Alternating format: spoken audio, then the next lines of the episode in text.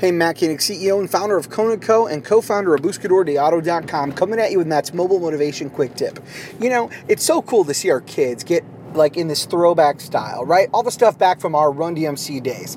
You know, big stomping shoes, flap rim hats, oversized clothes. It drives me nuts when I see older guys doing it and sagging their pants. I just think it looks idiotic.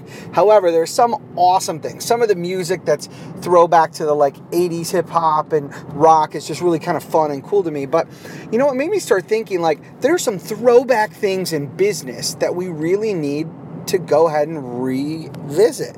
Some of those things, let me just share with you. You know, if you want to kickstart your business, here's a little throwback. Go back to the basics on how to serve the customer well. That's right. I said go back to the basics on how to serve the customer well. See, years ago, we put processes in place, not for the customer to drag them through a process, but we actually had a purpose. We would look through and see what's important to the customer, what do they need to get accomplished, and what can we do, what steps can we follow to make sure that all the customer's goals get accomplished.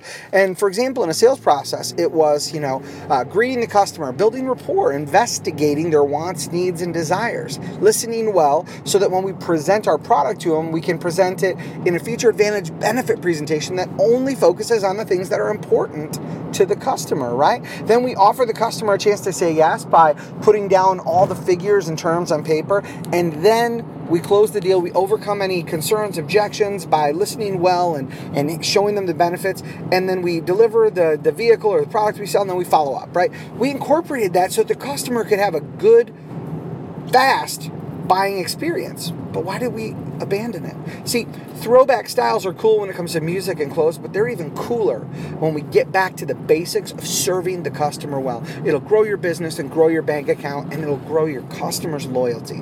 Thanks again for tuning in. Now, make your day on Throwback Thursday amazing.